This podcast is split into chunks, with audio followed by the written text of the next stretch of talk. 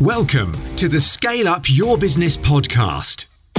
In this podcast, we talk about what it takes to go from startup to scale up and beyond.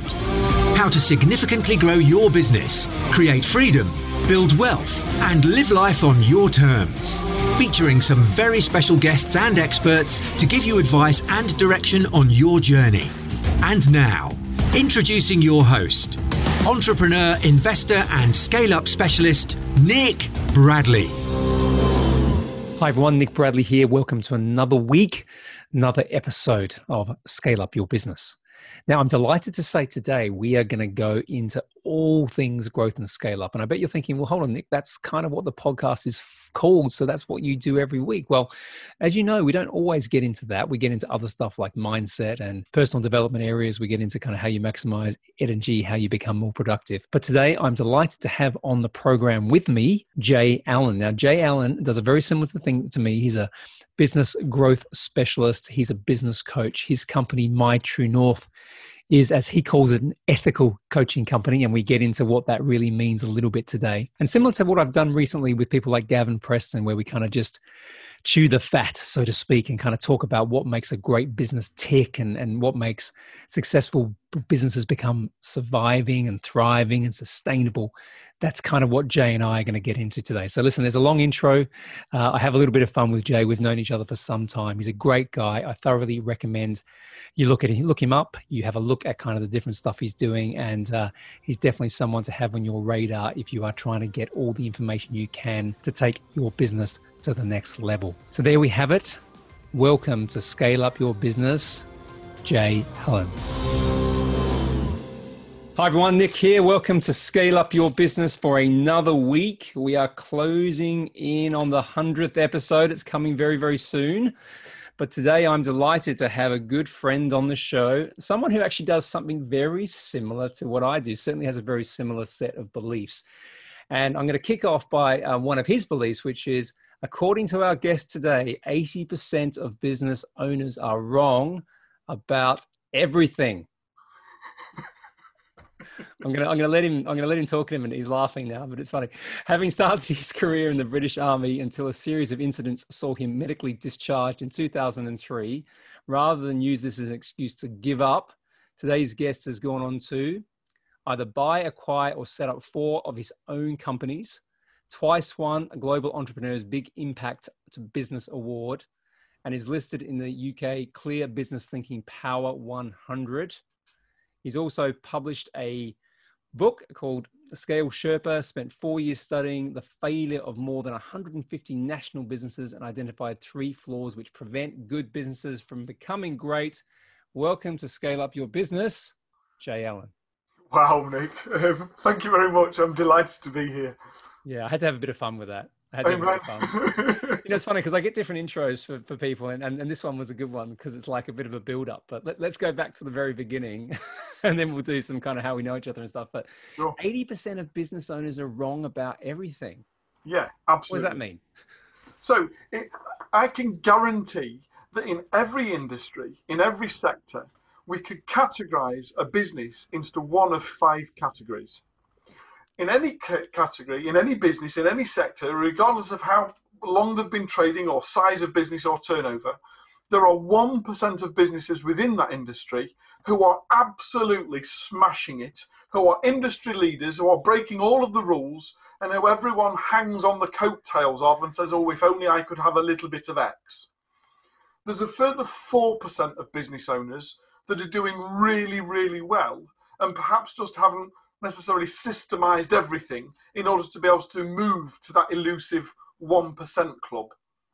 And there's 15% of businesses that are on a more traje- not more standard trajectory path of you know incremental growth over a set period of time and years. And oh we did another 5% this year on last year. We're doing well but 60% of business owners is business owners in every sector in every industry when interviewed honestly admit to struggling admits to saying, well, we've we've had some success, but we've also had some failures, and it's it's a little bit of a shortwave radio of peaks and troughs of good and bad. And we know from Companies House that every year, 20% of businesses fail, go bust, and die. So, unless you joined a business or started a business with the intent of either being average and mediocre and struggling or failing, 60 and 20, 80% of business owners clearly get it all wrong. And the, the reason why I think that's so, so phenomenally exciting to know is that it will automatically stop you from ever looking at your local, regional, national, or even international competition and saying, oh, they've got a podcast. We really ought to be doing a podcast. Oh, they've got some radio marketing. We really ought to be on the. Because there's no point following what everybody else is doing, because four fifths of them are getting it wrong anyway. There's a lot of bravado in this world, as what I call it, Jay you know, where everyone kind of, I used to call it vanity when I was in my corporate world. Like you win something, like you win an award, like it used to happen a lot in the creative industries where I was kind of, you know, had most of my career. And all of a sudden that was the best thing in the world. But, you know, the thing's going bust.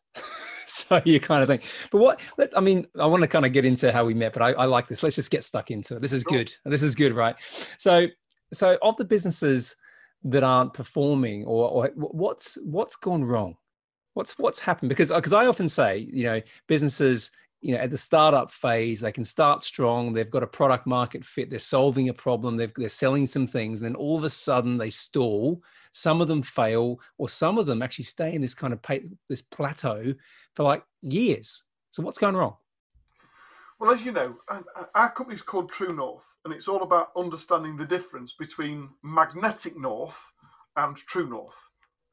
And what tends to happen in most businesses is that we start off in life, we either inherit a business or we buy a business or we set up from scratch. I've done all three now. Um, with a, with a view or, or a vision or a, a, goal of what we believe that the future success of the business looks like. And then invariably we become a little bit like a meerkat. We, we dive in and we're so busy scurrying around for that first 30, 50, 100,000 pound turnover that we get so involved in doing the doing that we simply create a busyness as opposed to a business. And slowly, without even noticing it, we just fall one degree off course. And it's so minute that we don't notice that we've done it. And yet, in actual fact, you know, if me and you was to set out from the same destination and you set out on course, as you clearly have done, and I've just taken that 1% deviation, we'll never get to the same destination. And yet people don't seem to understand that it's so much more important to actually step out of the business and reflect on am I still on course to achieve what I set out to achieve? And if not, have I hit one of those shiny object syndromes or SOS signals that we all ought to look out for? And then determine as to how do I point myself back on course to be able to make sure I'm still working towards the goals that I set out to achieve in the first place. Sounds so simple, Jay. Sounds so simple, but it's not, is it? Because let, let's be honest, like entrepreneurs, you know, one of the curses or gifts, or whatever you want to call it, of entrepreneurship is shiny object syndrome. You know, you see opportunities and you don't you don't want to say no to them and therefore you lose focus and we'll talk about focus i'm sure um, today um, but but also what you said the, the increments are tiny I mean, 1% deviation, you could end up, I know I've used the plane sort of metaphor thing before about, you know, you end up in a totally different country, like not where you wanted to be. So, so it's obviously not just about time management and time intention. What does that business leader need to be doing consistently to make sure that they're always tracking back to be on course? Well, this brings us to, the, to that study that you referenced when I, when we when we spent almost six years looking at business failure um, to understand as to how do you grow. I mean, and when, when I say business failure, we, we didn't study the local chippy. Um, or the pub for, for my US guests, that's a fish and chip shop, the UK. Sorry. we didn't study the local corner store and it failed. Um, so the first business that we started to really look into to understand as to what causes failure was Woolworths. And at the okay. time, they had 886 stores across the UK. Um, we've, we've subsequently gone on all the way and studied 152 other big national businesses, the last one being Toys R Us. Um, and for uh, you know people worldwide will be recognizing of, of those two brand names and, uh, uh, and entities, both of which were billion pound plus turnover businesses at the time of failure. So I was more interested to understand how do you possibly, you know, on the old Jim Collins good to great analogy, how do you possibly get to such a large business with 47,000 employees and then subsequently fail? And the simple fact is, it's exactly the same problems in a micro business as it is magnified in a corporate global business unless you stop and regularly review what is the business plan are we still following it? Is it up to date? What do we need to do in order to be able to ensure that all the systems and processes are still supporting the goals within the business plan, as opposed to a maverick coming up with a good idea? There's an old adage in the, in the military there's only one thing more scary with a junior officer and a good idea, and it's a senior officer with a map. we used to have a similar thing in my world, which was never let the creative run the agency a lot of my a lot of my kind of marketing agency you know listeners are going to be throwing tomatoes at my head right now but you know there was there's a point you need you need the creative you need the spark of genius right? But you know we'll talk about the difference of startup and scale up i'm sure as well but you know processes and systems you know they're the keys to kind of getting to significant scale. It's interesting i was just chatting earlier today with a chap called david um, um, about the the launch of his new book coming out in september called systemology um, which has just been endorsed by Michael Gerber. Oh, um, okay. Um, so it, it's really got some. The foreword's been written by Michael Gerber, um, who, who, simply says, "In eMyth, I teach people what you need to do, and in Systemology, David teaches you how to do." Um, so it, it's a great book. and the thing I like the most about it, and it's exactly what you've just said there. In actual fact, unless we've got systems and processes on which we build a business, it doesn't matter how good your sales and marketing are. If you haven't got the systems and processes first as the foundation blocks on which we build a business, you're simply building a business on wet sand. I get that. I get that. And you see that all the time, particularly where, you know, if, if, if the business isn't performing to expectation, and I mean, like, you know, obviously we're going through COVID right now. Um, and you've got this kind of thing where people haven't really put the foundations in place. And I see that a lot with cash flow. You would have seen it with some of your clients and things like that as well. They just haven't got enough going on. So then they panic and then they start getting into the business again. And then, as you said, the whole thing goes back into that cycle. So, it, I mean, one, how do you get out of it? Okay, so obviously having a business plan is important, measuring things is important, building the right processes and systems, bringing the right people in, you know, having that capability. But but where do you start? So if you're someone listening to this, and we've got all sorts of different people listening to this this podcast. Got some people who've got businesses worth hundreds of millions, and we've got other people who are kind of a startup. But where do you, what's the first thing you do?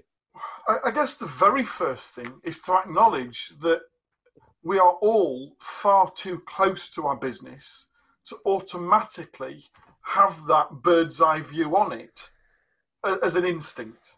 Um, the first things to do is to acknowledge that in order to be able to grow from where we are right now, then we've got to have and the opportunities to look at things from a different perspective and a willingness, an openness to be able to at least engage in that alternative perspective. Yeah. The okay. old, you know the old adage: you can lead a horse to water, but you can never make it drink.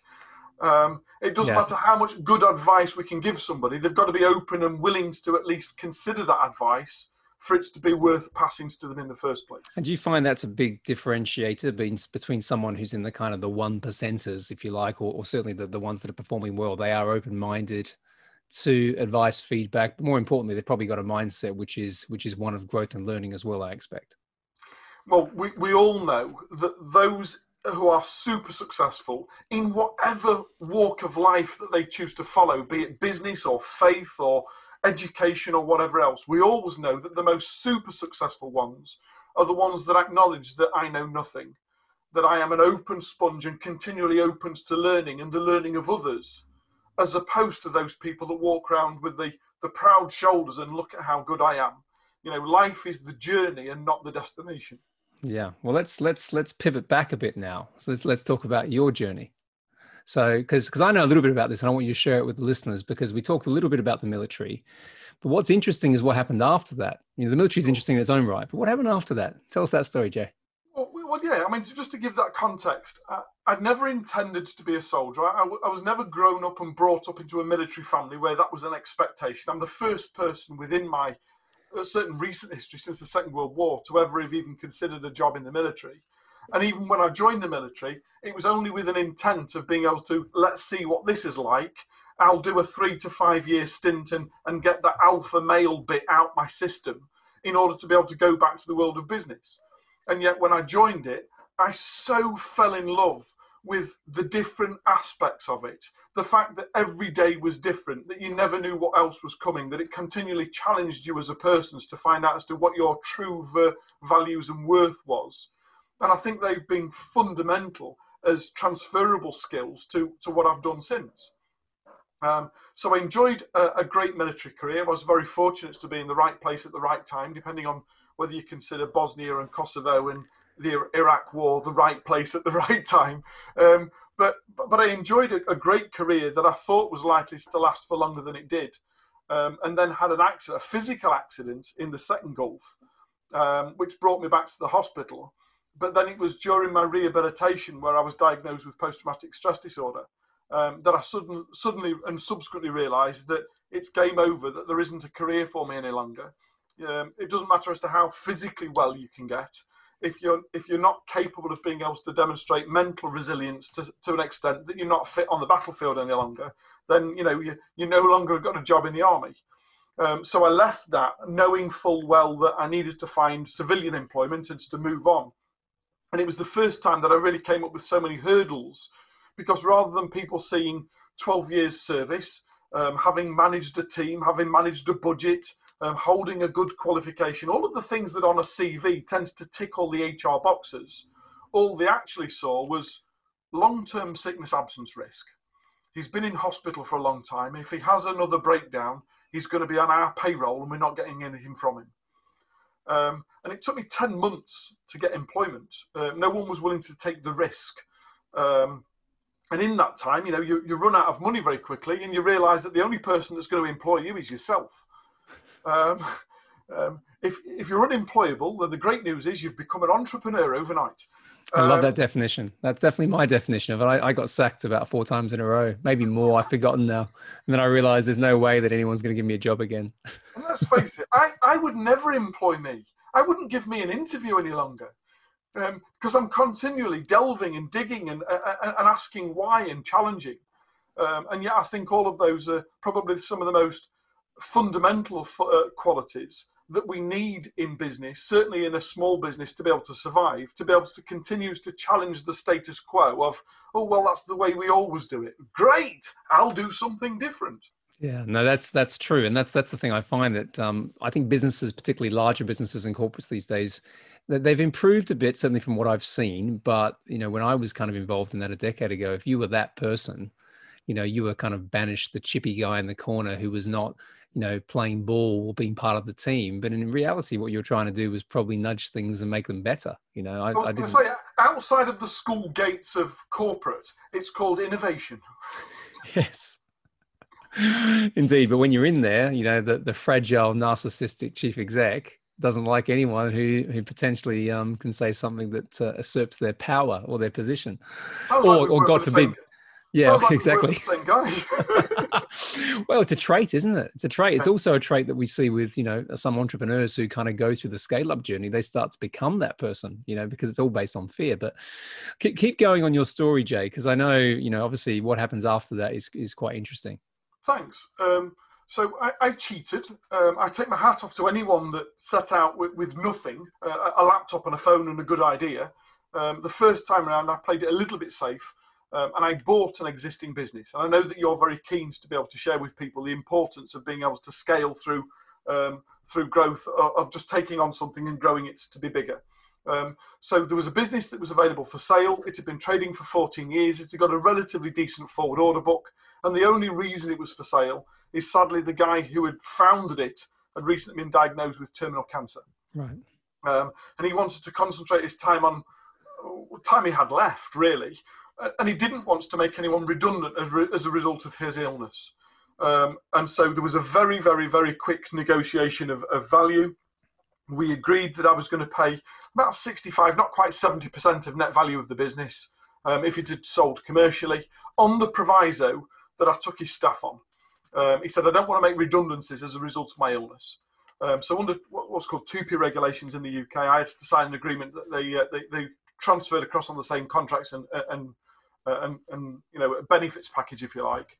Um, and I did so with one caveat that I would give all four members of staff one year uh, in my new business.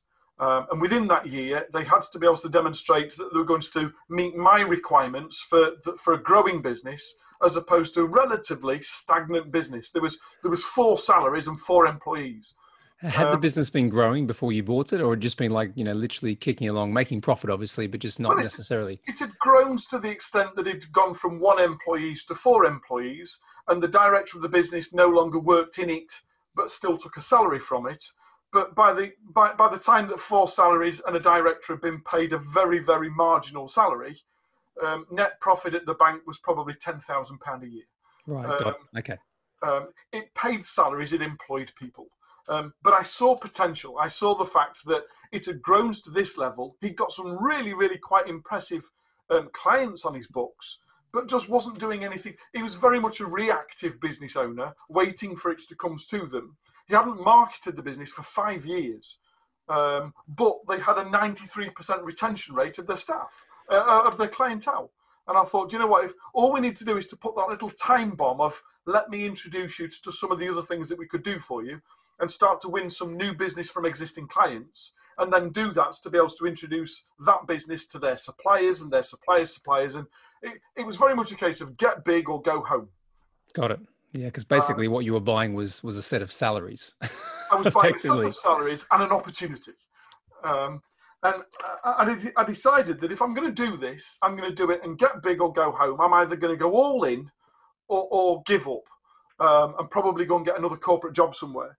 Um, so I threw myself into it. Uh, I mean, one of the stories that I, I, know I've shared with you previously, I chose to take on a fifth member of staff um, and we put a really quite impressive advert out to try and attract lots of people to it. We had some really great applicants come forward, and by the time we got to shortlisting, I couldn't decide. We'd done two interviews um, of these people, and I couldn't decide between the last three. Um, there were three people. I could have picked any one of them, and they'd have fit the, the model really, really well. So I took on all three. Um, I said, I can't decide between you, so you've all got the job. Um, now, again, at the time, there was enough salaries to be able to pay one of them for the first month. And yet, because I couldn't decide between them, I said, well, well, I'll give you all the job and we'll have to worry about where the money comes from in the next four weeks. Got it. You wouldn't advise that to any of your clients now, would you? Massively. Absolutely. The, the, first time that you say, oh, I wonder if I should take somebody on was probably about three months before you should have done. So you were building your bench. That's effectively for the growth that you were expecting to drive based on what you said before. Yeah, absolutely. Now, don't get me wrong, you have to be quite creative with regards to how you be able to pay their first month's salary if you haven't got the funds to do so.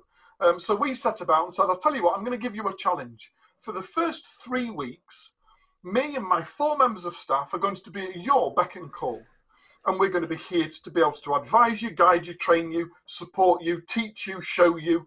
Um, you've got access to every single thing in the business. And on week four, it's test week and you're going to demonstrate everything that you've learned from us and the business by generating your own salary. And we're going to give you access to be able to get on the phones and make appointments and do things. And I will pay you pound for pound or dollar for dollar. I will pay you pound for pound whatever you generate for the business. Not I will pay you the net profit of whatever you generate.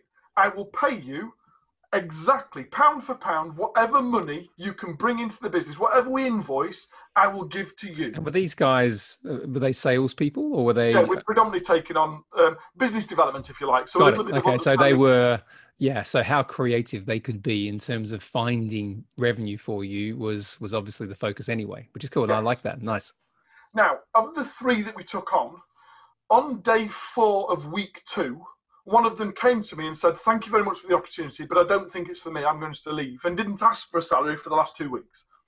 Um, he decided that there was likely to only be an opportunity at the end of this for one, because they'd only advertised one position. And I think I'm a weaker link compared to the other two. So I'm already going to vote myself out. Well. That was easy. That's um, easy. That's a mindset play in itself, got, isn't it? I didn't have to say a word. He didn't ask for a salary. He just said, thanks very much, but I don't think this is for me. And he, and he left, and that was easy.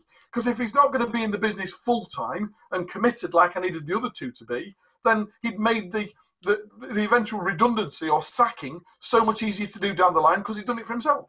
Um, however, in week four, these other two uh, two guys, um, uh, um, but these other two guys were head for head they were adamant that they were going to compete against each other and win the most that they possibly could. And I ended up, I mean, and this is a few years ago when, when a few thousand pounds was a lot of money. Um, but I ended up writing a cheque for one of them for £6,086 for the first four weeks of employment. Wow.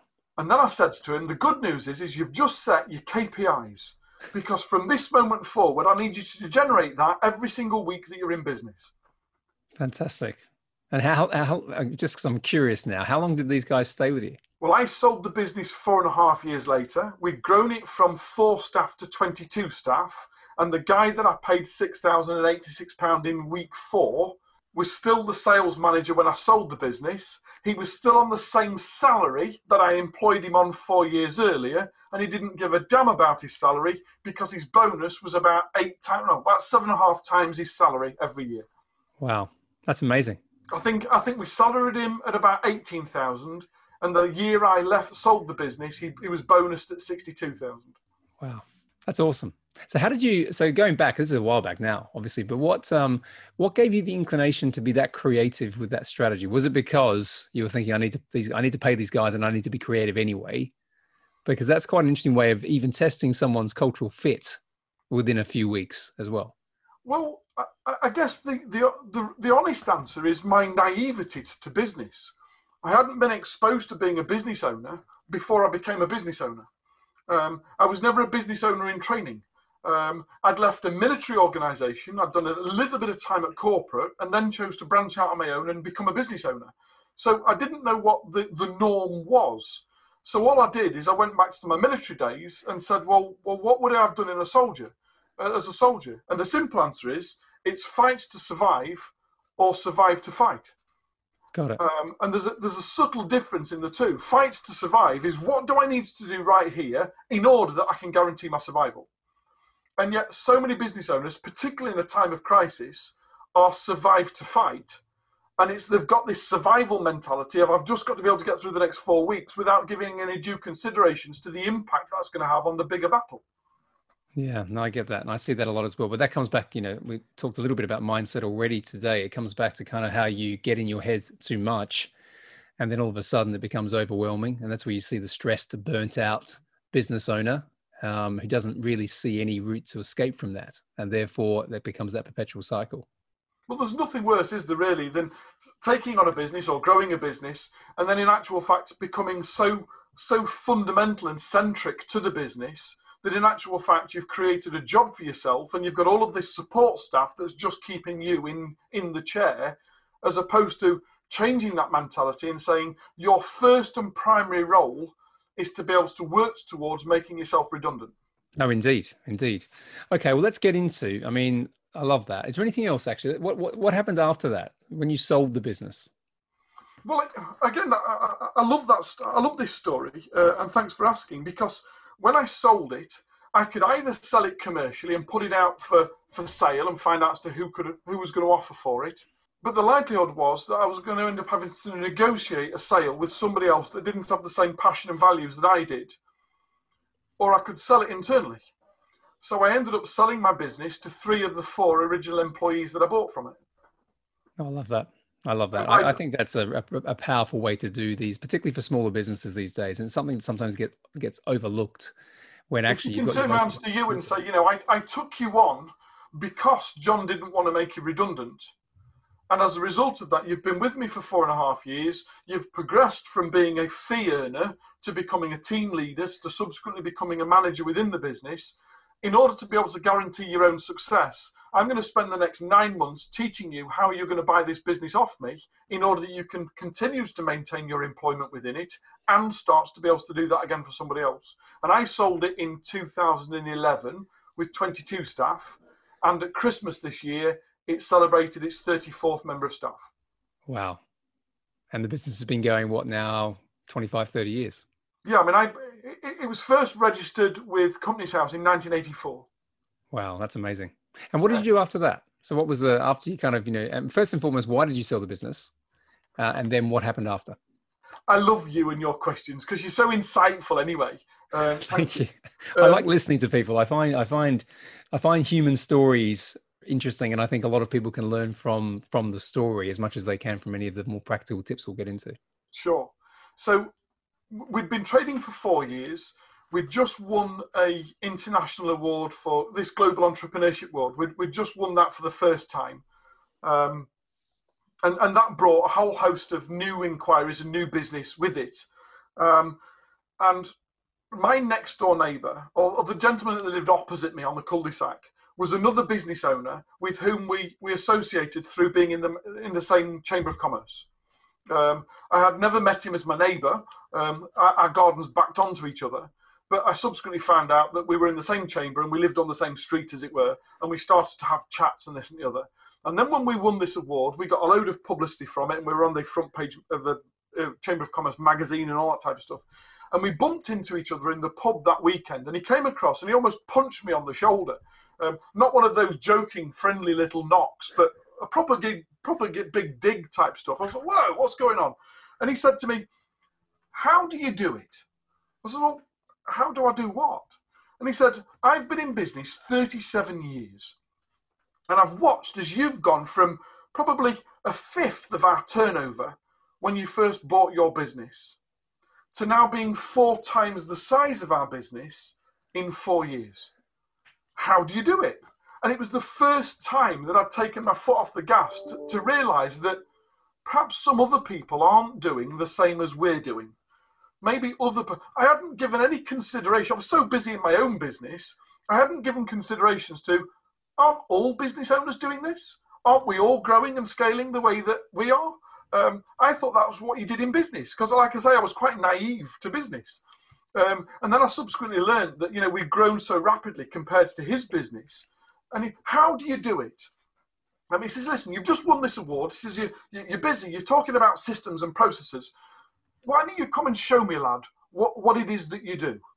Um, and you know, over a couple of pints and, and me getting a little bit, maybe maybe a little bit too friendly, uh, I subsequently agreed that rather than going back to my own business after the Christmas break, I was going to come and spend January with him in his business. Um, so I, I, had a conversation with my office manager. I, I temporarily made her up to general manager, gave her the keys to the business and the alarm codes and the likes, and said, "Look, I'm not going to come back in January. I've got a friend. He's got a project." Uh, he's asked me to get involved in it. I'm not going to come back in January. I'm going to go and help somebody for two or three weeks get something fixed. Give me a ring when you need me. And that was the instruction. She was happy because it meant that she could move into my office for three or four weeks whilst I was away. Um, and everything was cool. And I met up with Alan and we went into his business and we started looking at, and I was gobsmacked. I could not believe that he'd grown his business to about three quarters of a million quid with no systems and no processes, and employees that used to turn up on a Monday morning and then sit and wait for Alan's to, for him to walk in and say, right, I need you to do this and you to do that. And you to... It was, it was just, I was mind blown that he got to such a level of business that he had done with what I call a fag packet business plan. Um, it was all that he had. Um, and what I thought was going to take two or three weeks to help him out subsequently ended up being six and a half months of me turning up Monday to Friday and helping him, one, to understand what he needed to do and why he needed to do, but then subsequently helping him do because he was so I say lazy, that's not fair. So so set in his ways that it was very difficult for him to understand the need to do the things that we needed to do in his business. You know, at the very so, beginning, you said though that someone has to be open to growth, learning, advice was this guy it sounds in the beginning that he wasn't or certainly hadn't even had any exposure to that type of stuff even though there was a need there i think you've hit the nail on the head on both accounts there first of all i don't think he'd ever been exposed to it before and throughout our in- engagement he was always reticent to well well you're a young whippersnapper what do you know i've been in this industry for 37 years type stuff and not realizing that a business it doesn't matter what business you're in you've got to have the same f- systems and processes and fundamentals in the foundation blocks in order to, on which to grow any business. and yet he wasn't willing to build. I say willing, he was he was reticent to understanding that he'd he'd missed those fundamentals, and we had to almost strip the business all the way back to build those in order to be able to then rebuild what he already had in business in order for it to continue to go and grow, as opposed to continually hit that glass ceiling that he was never getting beyond. Got it. Got it. Okay, so let's let's talk about the fundamentals because obviously you've honed this now over many years. Sure. but um, I always like to have um, certainly a section of these interviews where we get practical. So okay. I think we're natu- we're naturally there now, Jay. So what are those fundamentals? So when you come into a business like that one, and obviously as I said, there's different types of businesses, but the fundamentals remain more or less the same. What what are you looking at, and what are those pillars? What do they look like?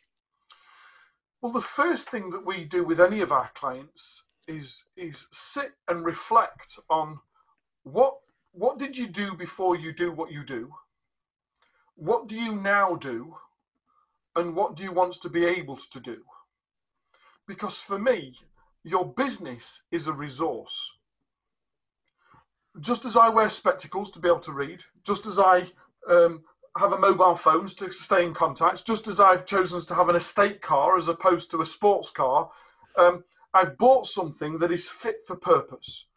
And every year I go back to the optician, and regardless of how much money it costs or how much he chooses to charge me, I will always pay his fee, even if the lens change is half a degree, in order that I can maintain accurate sight. And yet, what we don't do in business is stop for a minute and review the effectiveness of what we are doing in business compared to what we want from business so I initially sit with the business owner and say, so what does success look like? Not in business, but in life. How do you measure what do you want from this?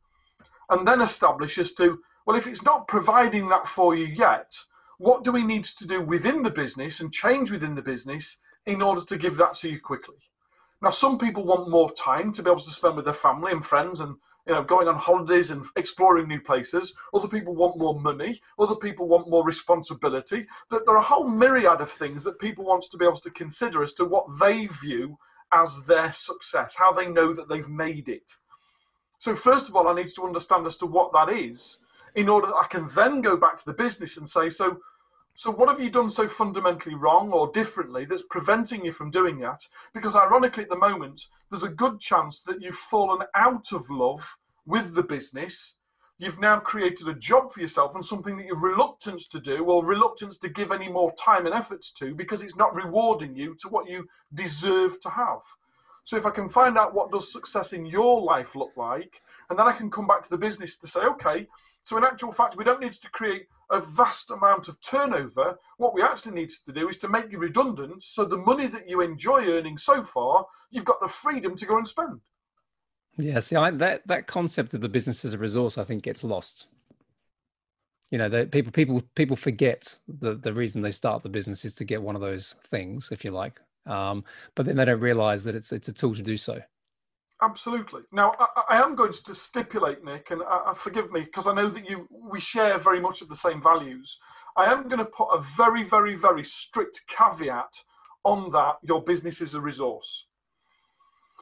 Unless your business is completely automated, run digitally, and employs nobody other than you, unless your business is that model, then whilst your business is a resource and going to deliver for you what you need from it, the moment you employ one person within it, you also have a responsibility to enable it to provide for them also. Mm-hmm. No, it's not a business as a resource at the expense of other people. It's your business as a resource in order that it can also also become a resource for other people as well. Yeah, no, I do. I agree with that fully. And I think that's the other thing where, where I often say that if you are running a business, you don't have one set of customers, you've got quite a few actually. And one of those one of those sets happens to be your employees because you've got to serve them. I agree with well, that fully. It was Bill Gates that said the greatest investment any business can ever make is in the recruitment, retention, and reward of its people. Yep. Oh, I believe that. I often say when people ask me the definition of scale up, processes and systems come in to it, but I say it's the ability to bring people in and build a team, build culture, you know build all that because actually you know the systems and processes work to some extent and i fully agree in automation but ultimately there are people there who have to manage those systems and processes be accountable for them you know love them feed them all that stuff can all right can so I, i share got one thought with you nick because this, is so- this is so key um, for those of you listening right now if you've got the chance grab a pen and a piece of paper because i'd like you to draw two triangles. One with the point pointing uppermost and the other one with the point pointing down. Are they on top of each other? Is it like a diamond or have doesn't we matter either or. We're going to Okay. reference businesses that are successful and businesses that fail. And this is all based on that 150 odd person re- people you know, business research that we did this is the second fundamental flaw in business and it's all around people systems and processes. Any business needs to have people systems and processes in order to be able to work sustainably and significantly. We're all agreed in that. Hmm yep. However, for businesses that do well, the, the one where the uh, triangle is pointing uppermost and therefore pointing as an arrow up towards success, if you want to be colourful, you could colour it green because it's on the way up. For businesses that do so well, they understand that people have to sit at the pinnacle of that triangle. And the systems and processes, the other two points on the triangle, should be there to support the growth and development of its people. Meanwhile, businesses that fail either fail spectacularly and just fall off the planet, or at least really, really struggle and end up with glass ceilings and a high churn rate of staff and employees and uh, low morale and all that type of thing. It all comes from if the triangle is inverted and we are a systems and processes heavily driven business that simply want bums on seats to do as they're told. If you unmotivate your team and simply get them to work to rule, I can guarantee you that the rules that you've created were never stress tested for every single environment that your business is going to face. And the moment that the systems and processes aren't capable of telling the staff what to do exactly because of the circumstances that we're in, they will work to rule, you'll create silos, and the whole business will implode. Wow, love that. And I like the I like the way that that's a um, a descriptive, colourful way of people seeing that as well. Can I ask about the research then? So, um, and again, name name companies if if you can. I assume it's um, in the book anyway. But is there a is there a, a, kind of a company that stands out as being the green? Let's call it the green triangle, and one that stands out as the red from from your research. Well, again, that, that was interesting. And I, I would name names, but the simple fact is, all of them, all of the 153 that we studied that failed, we identified these three fundamental flaws that they were all guilty of at some stage that weren't the overall overarching final cause of failure. There are multitude things that will eventually cause a business to fail. But when you peel those back and say, but if this had been in place, they wouldn't have been able to subsequently do that. That we've identified three flaws that all 153 didn't have in place effectively. And the triangle analogy that I've just given you, I call it the people system process dichotomy, is the second flaw that all of them were guilty of. Got it. So, what was the first flaw? Well, the first flaw is all about a business plan. So, business plan. Okay, so business plan. 46% of the businesses that we studied either didn't have a business plan that was documented, it was known by the board, but it wasn't documented and agreed on and signed upon, or they had a business plan that was completely out of date, or they had a business plan that wasn't being followed by everyone in the business. There was a maverick somewhere that was off on a tangent. That would have been you and I in our corporate days. Um, and what does a what I mean, just because we're on this now, what what does a really good business plan look like in in, in your eyes? Because I've seen ones that are like 85 pages of stuff that no one's ever going to read, and I see really my personal view. I like the ones that can fit on a page. I like those ones. Obviously, it's somewhere in between.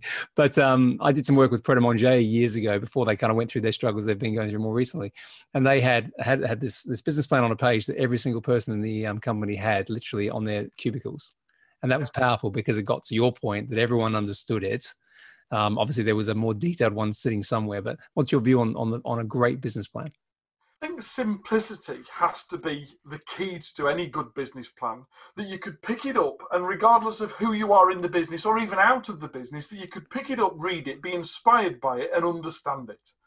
There are too many people that seems to think that a business plan has to be filled with buzzwords that actually mean nothing um, in order to be able to affect a corporate venture, a venture capitalist, or this and the other. I've, I've got to include these words. No, include your words. Make it an emotive um, business plan that people pick up and are inspired by and wants to read and wants to understand and wants to get to know something that you want to read regularly and, and contributes towards something that's got a real set of visions and values that you could buy into, even beyond that of your own existing business. You know, I mean, we we we rewrote our business plan and our vision statement or value statement based on the research that we did four years after we launched the business.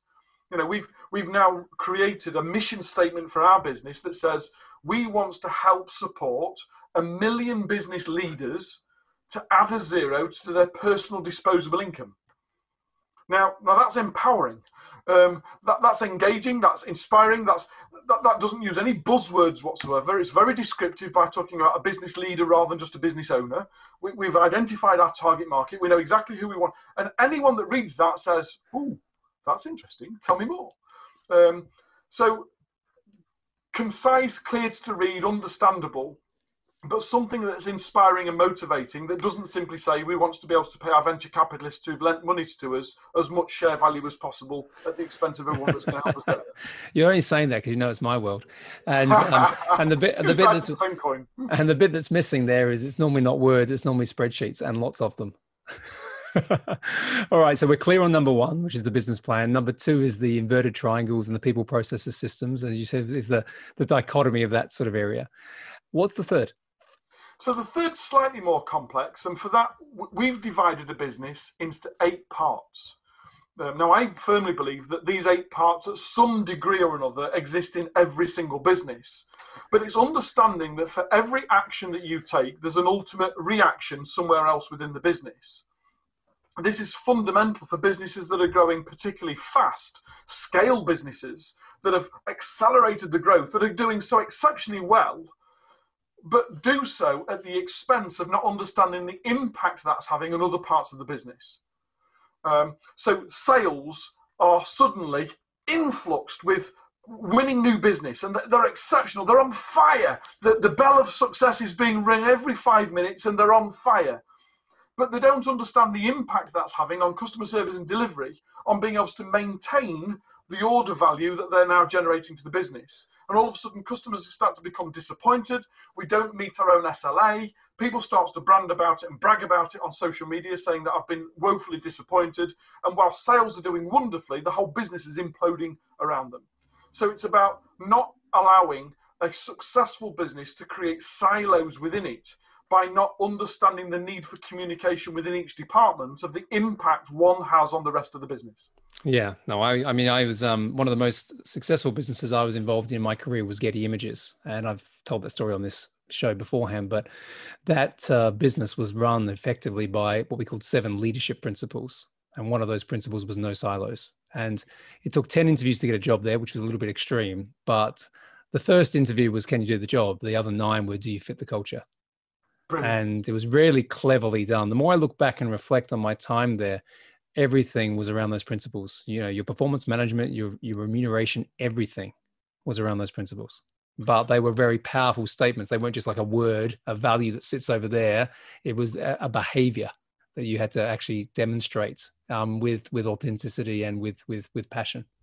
We've just finished writing our, our, our latest case study um, of, of, a client that we've been working with um, up until June this year, so a, a, month, ago as we're recording this now. Um, now we, we, have got a list of case studies of people that we've worked with that have been really adopted the things that we've talked about you know in, in seven years of trading we've now had national uh, eight nationally um, award winners uh, within their category um, as a result of implementing some of the things that we talk about and richard is going to be certainly uh, well on his way to being an award winner this year or certainly a national finalist because of his way in which he's adopted everything that we've talked about. And the most fundamental thing, the thing that we reference the most in the uh, the, uh, the, case study, is the fact that although he had a very good cultural fit and the business had a good cultural fit automatically already when we started working with him, just being able to fine tune that and being able to say, you know, you're already at 90%. But, but what would incremental improvement, the Kaizen philosophy of incremental improvement into your cultural values set, what might that do for the business? And within a year of him impl- implementing some of the just minute little shifts to be able to help the cogs actually work effectively, he reported that he doubled his business turnover in the previous 12 months by the 29th of July the following year. And that's through as we as we do this through COVID. That's through COVID. Wow. Um, wow. He is now set to quadruple his turnover from two years ago, having implemented this uh, the, the, the, things and the, just the fine tuning. Um, it was almost there, but for, for any of us who are car buffs, you walk down the street and you can hear the mistiming and the tappets, and you think, you know, if, if only that was retuned, it was only recalibrated just slightly, you could hear that beautiful purr and know that it's going to take off. And it's exactly the same in business. Sometimes that we are almost there, and yet it's that one little chink in the armor. It's the one cog, or it's the one tooth in one cog that is missing, and the whole thing is just working against each other all the time. It becomes hard work, and business should never be hard work. It should be bloody fun. Should be fun. And how did how did Richard change himself personally through this journey as a leader? How, how did he show up differently? Well, it was interesting because I, I, met. I'd never met Richard before we started working together. I'd been invited to go and speak at, a, at an after lunch event, and I shared this story with regards to the reason that you're here right now is that you only know what you know, and you don't know what you don't know. Everything that you've ever done has led you to where you are now, and if where you are right now isn't the success that you ever aspired it to be, then perhaps we need to start learning to think differently in order to be able to have a different set of actions and a different set of results. Um, I'm a firm believer that your future will ultimately be determined by the quality of questions you learn to ask of yourself. And he stood up halfway through my presentation in a room of about 120 odd people and said, I don't know what you're selling, but I'm in. wow. There you go. That's true, though. I mean, we talk about that a lot. You know, I, I often advise people to have, you know, question time for themselves every single week. Doesn't have to be much, you know, but but plan it in advance. Sit down with a set of questions. It was actually inspired by Keith Cunningham, who is the um, you would have, might have read his book. It's um, the road less stupid. He talks about this, but he was the rich dad in Rich Dad Poor Dad, and he talks about the the importance of thinking time, asking yourself quality questions. Well, although I've got a, um, a, a preferred book list, a recommended readers list for business owners, and there's there's 37 books on that list. Robert Kiyosaki and Rich Dad Poor Dad is probably well, I know it to be my other than the Bible. It, it is, it is other than the Bible. It is the the the most read book in my arsenal. I've read Rich Dad Poor Dad 17, maybe 18 times, and every time I read it, I get something completely different from it. Yeah, well, we might have his daughter on the show soon, so that's oh, gonna wow. be fun. I can't get Robert, unfortunately; he doesn't do as much of this anymore, but um, I think that'll be equally compelling. Amen. Well, listen, we're almost at time, Jay, and you know what? I just want to call out a couple of things. Um, your passion for this is amazing you know your energy for this? Because i'm you know we, we put this stuff on youtube but i'm sort of sitting here obviously listening intently to how you're describing stuff. But you know for people who are who are just listening on the podcast on this you know the guy is so fired up. There's arms flying around the place. There's you know the you know the, the, the face is lighting up as he's telling these stories. So you're definitely living your your mission and your calling jay. So so thank you for coming on the show and and you know offering so much value to the listeners. And i believe you've got a bit of a, a gift for our listeners today as well yeah, absolutely. So we, we've done our research into what business, what, what causes businesses to fail. We subsequently surveyed um, through the Chamber of Commerce 117,000 SME businesses to find out as to whether these flaws are already in their business, uh, and if not, what, what level of business do we have to get to before these flaws become prevalent, and why don't we why, why don't we address it at the time? And off the back of finding out that, like I say, this 80% of business owners are wrong about everything, when, when we've, of those 117,000 responses, we found that 80% of business owners uh, admitted to at least one, if not two or three of the flaws already in their micro business. We realized we needed to do some things to be able to help and support them. So we've created a list of 30 questions of the real foundations that we believe needs to be in place in order to enable any business to subsequently have the confidence and competence to grow and then scale. And we'd like to gift anyone and everyone the opportunity to be able to at least ask themselves those 30 questions and if necessary know what you need to give considerations to now in order that any of the efforts that you put into your business beyond there is far more worthy and rewarding than the time that you're getting back from it at present. Perfect. So we'd like to offer your listeners the, these 30 questions. Okay, uh, this is, and you're calling this the um, at a zero scalability audit effectively. So they can take these questions and they're going to be able to get some insight from those questions about where they should focus. Is that, is yeah, that absolutely. The... We asked 30 questions. They're all on a scale of one to 10. How do you currently feel about X? So it'll take you five, six minutes to fill them in. And off the back of that, we'll send you a very bespoke and detailed report based on our research on what we think you ought to be concentrating on first in order to be able to make sure that your foundations are solid on whatever you choose to then subsequently build on it. You've got the solid foundations to be able to have the confidence to do so. Great. Awesome. That'll be really valuable. As I said, everyone who's listening to this is going through some form of growth and scale up journey. so anything that helps them on that is, is fantastic. So I've got, listen, I've got two final questions for you today. Um, the second to last one is what's a final piece of advice for anyone who's going through business right now who's really challenged? You know one thing that you know they could listen from you one takeaway that, that you think um, could inspire them or help them um, if they're in that kind of pretty dark place right now? I guess it comes back to the, what i've just re- you know uh, recently said with regards to you don't know what you don't know um, so be open and willing to learn new things because whatever you've done has got you to where you are. And if where you are right now isn't where you want to be and, and this isn't the destination, then you've got to be willing to be able to change the, in, in order to change the outcome, you've got to change the action. And in order to change the action, you've got to change the mindset. Um, but what, what's coupled with that is again another quote from Bill Gates, and he simply said, "If you want to get ahead, get a coach. Um, there will always be an opportunity for you to be able to look at things differently and to be able to dissect the problem in order to be able to determine the, the, the solution. Um, and you're never going to do that self. You can't self teach or self self learn the things that you need to do. You, you always need an external perspective. And I'm not trying to sell myself because Nick, you're an exceptional world class coach, but just get somebody else to center check your thinking, to challenge your thinking, to be able to make sure that you've given due consideration to all of the options before you actually enact any of them. Yeah, and and you know, I, I I constantly say this to people as well. I mean, I've got two mentors and a coach to this day, and you know, people know what I'm trying to do in terms of um, the aspirations of both commercially and philanthropically and all those sort of things. And I, you know, I was a little bit reticent to the whole idea of that investment years ago and that's when i happened to be stuck and you know as as we all talk about it doesn't have to be someone who's you know miles ahead of you or anything like that but just getting that that perspective is a huge huge thing so i i actually would put it down as probably being the number one thing that people need to do as a first step to get that external perspective. So no, it's absolutely fine. I think everyone's heard enough of it. We talk about it a lot on this show, so so don't worry. I can genuinely look back on my 13 years of business now